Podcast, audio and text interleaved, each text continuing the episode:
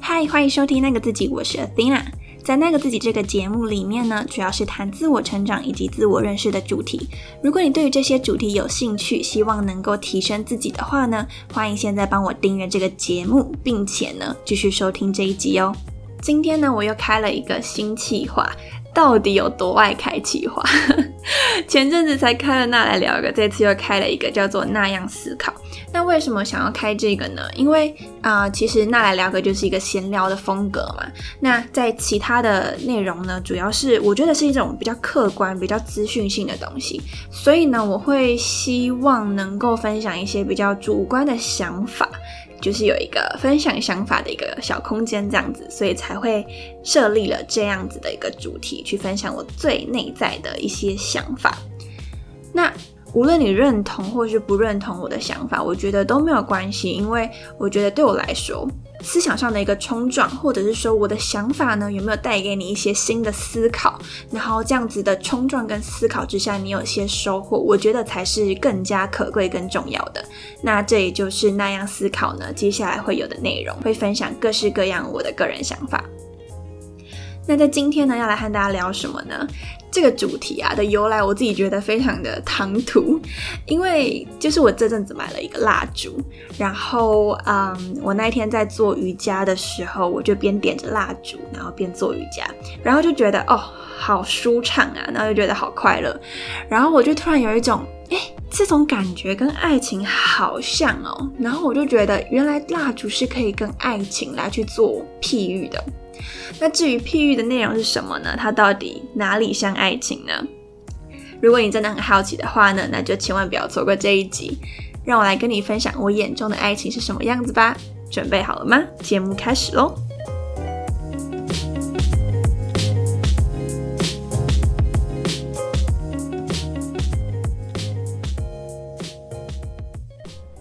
那一开始呢，就先从我做瑜伽开始说起。因为我刚刚前面不是有提到嘛，我今天会有这个主题呢，其实就是源自于我某一天呢，在做瑜伽的时候，边点着蜡烛，然后就灵感乍现。那它带给我的启发是什么？在那时候做瑜伽的时候，我就觉得哇，这个味道也太好闻了吧！我有一种幸福感，就是整个被提升上来，然后身体的整个能量呢，就是被充满着的感觉。那原因就是因为这样子的蜡烛的味道呢，非常非常的疗愈。我可以跟大家分享我买的味道是什么。我买的呢是铃木跟肉豆蔻的味道。这个口味呢，它其实非常的清淡，非常的自然，不会刺鼻。所以在做瑜伽的时候，就会有一种仿佛自己在森林里面的感觉。然后我觉得哦，太疗愈了，天呐！那这就让我去联想到蜡烛跟爱情的关系。像蜡烛啊，我觉得它跟一般的日常生活用品不一样的地方在于说，一般的日常生活用品，你一定会觉得说啊，可以用就好了，不管价钱，就是有时候你反而会挑非常便宜的，只要可以用，你就可以满足了。但蜡烛不一样，蜡烛呢，它其实非常重味道。如果你是一个不会买蜡烛的人，我觉得你可以以香水来去联想。对我来说，其实蜡烛啊，它。就很像是你在找另外一半的过程。怎么说呢？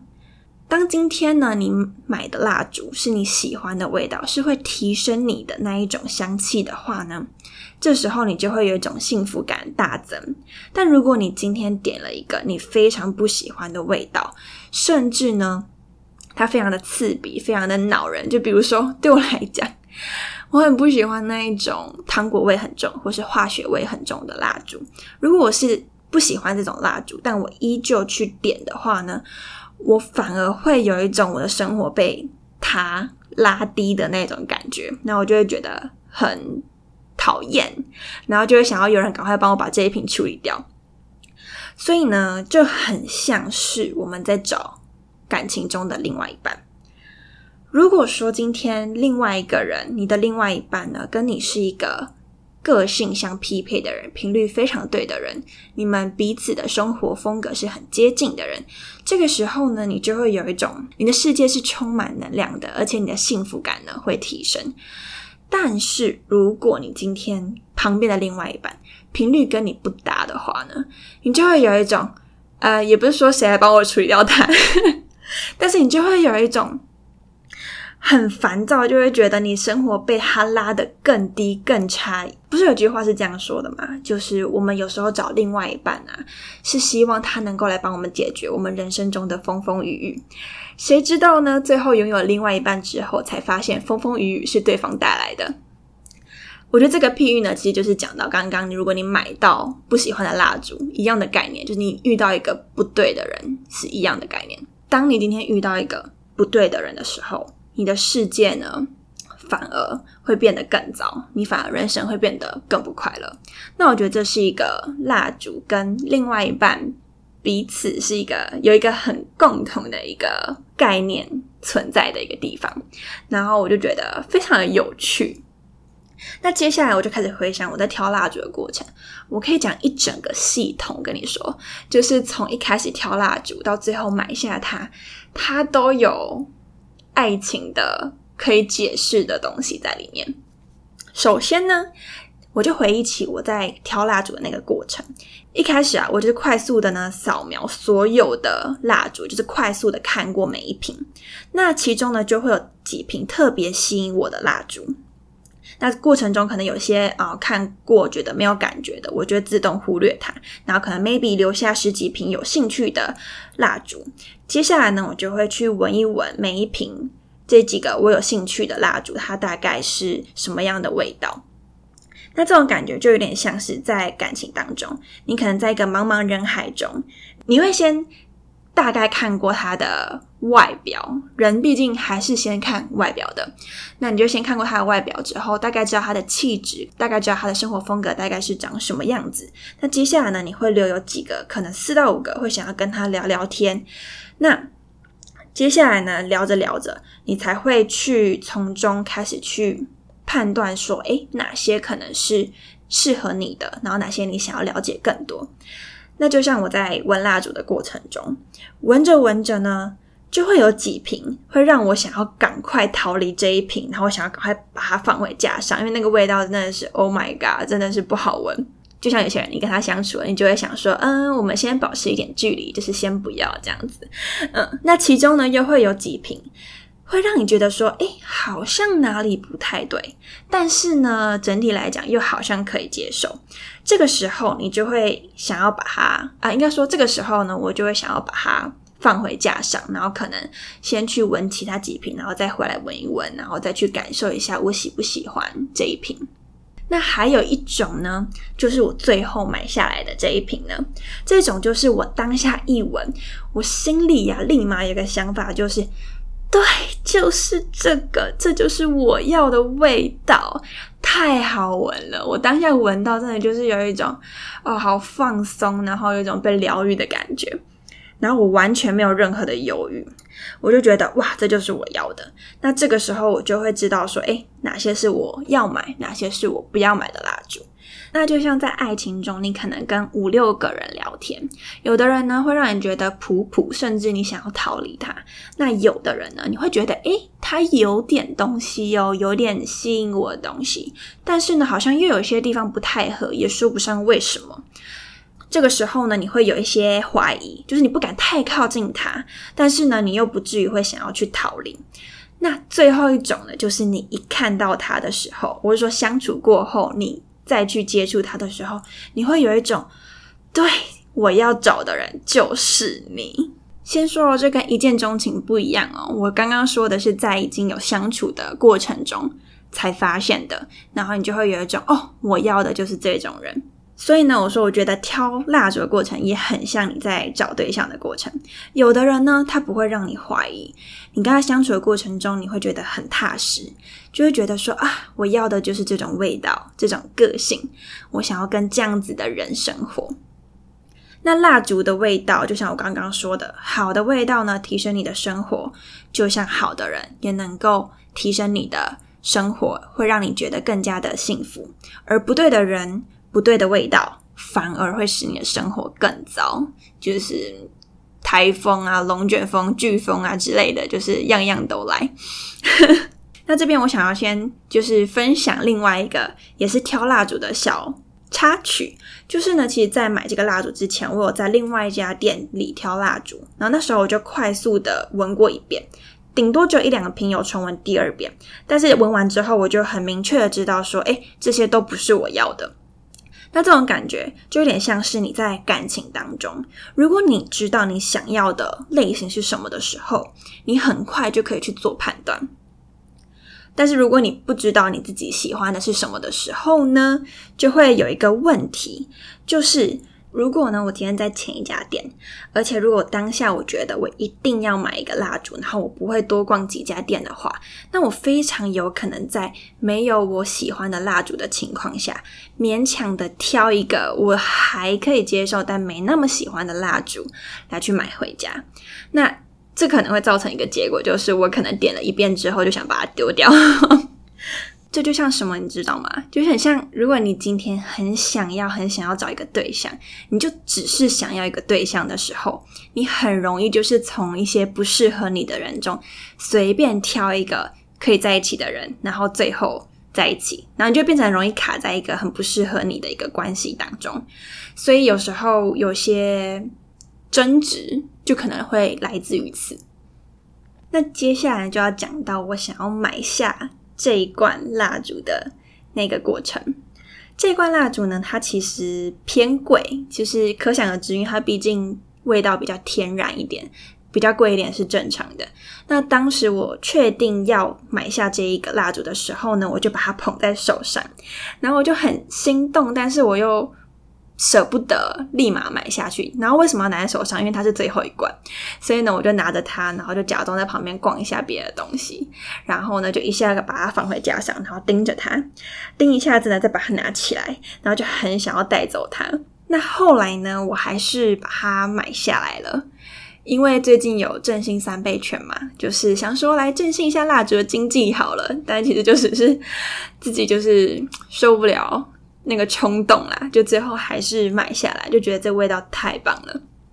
那这样子的一个历程呢，就让我想到，有时候啊，如果我们遇不到那一个对的人，非常非常有可能是自己还没有能力去匹配那个对象，所以你会遇不到他。就像蜡烛的例子，我发现以我的金钱能力，没有办法让我想买这个蜡烛就赶快立马的买下去。如果说我一开始就先跟老板讲，我想要可能三百块以下的蜡烛好了，那我就一定会遇不到这一个我喜欢的味道。那当然我知道人不能用金钱来去做衡量，但这只是一个非常简单易懂的一个譬喻啦。嗯，那由金钱取而代之的话呢，我觉得会是比如说价值观、个性、你的思想，或者是你们的生活风格等等。你们呢，在价值观啊、行为啊、人生目标上啊，或者是你的一些外在的风格，有没有对到频率呢？你可以想几个问题，比如说，如果你是一个很自律的人，你会被懒惰的人吸引吗？又或者是你是一个很有想法的人，你会被没有想法的人吸引吗？那我自己的想法呢，基本上是不会了。我不知道你怎么想，那我相信可能很多人都是不会的。所以呢，我觉得不论是在价值观，或是生活风格，或者是人生的目标上呢，这方面的匹配度非常非常的重要。换个角度想，如果你喜欢自律的人，基本上你就一定要先成为一个自律的人，你才会被他喜欢嘛。就是换位思考的话，那接下来呢，如果你已经慢慢的变成一种你会喜欢的那种人的话，你们的频率就会比较匹配，就会比较对频。这个时候你就不会怀疑说，诶，这个人我到底要靠近还是不要？这时候你不仅会被他吸引，而且呢，他也会被你吸引。所以说，如果你真的想要呢，去提高几率，让你呢能够遇见那一个适合你的人的话呢，这个时候可以先去提升你自己，先把自己呢塑造成那一种你会喜欢上的那一种人。如此一来，你就可以被那样的人看见跟吸引。举我自己的例子来说呢，我之前呢有遇过一个非常有想法，而且有自己的原则，也很善良的一个人。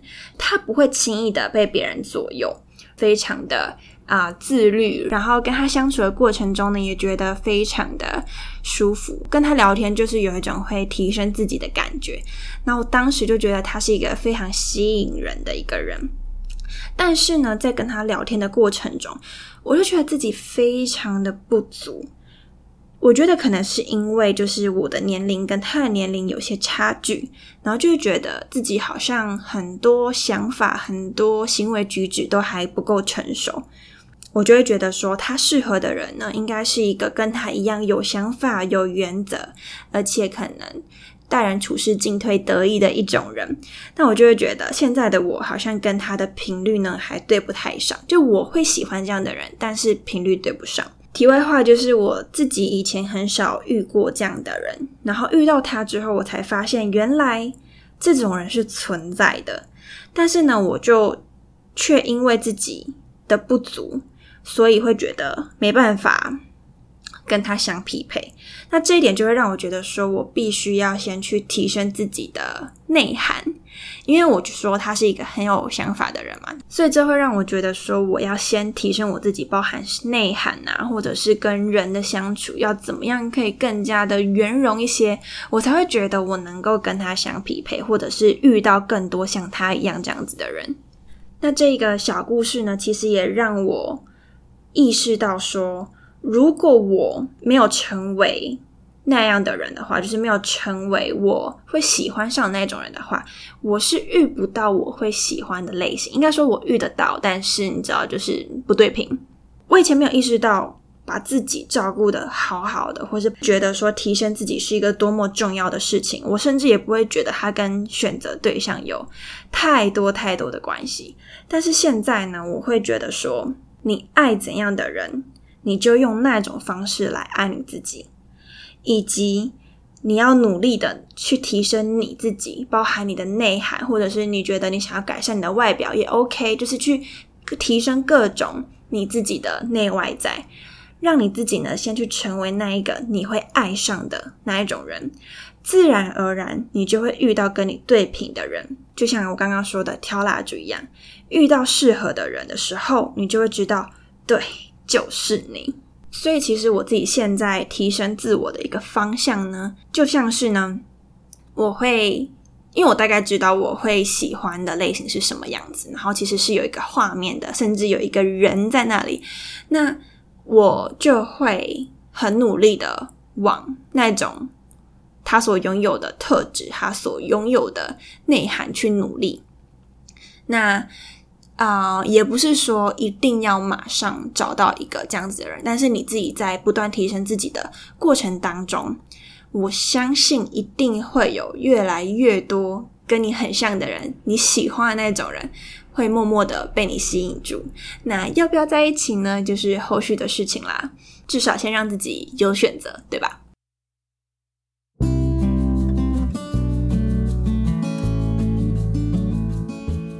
那关于蜡烛和爱情之间的关联呢？今天呢就是分享到这边。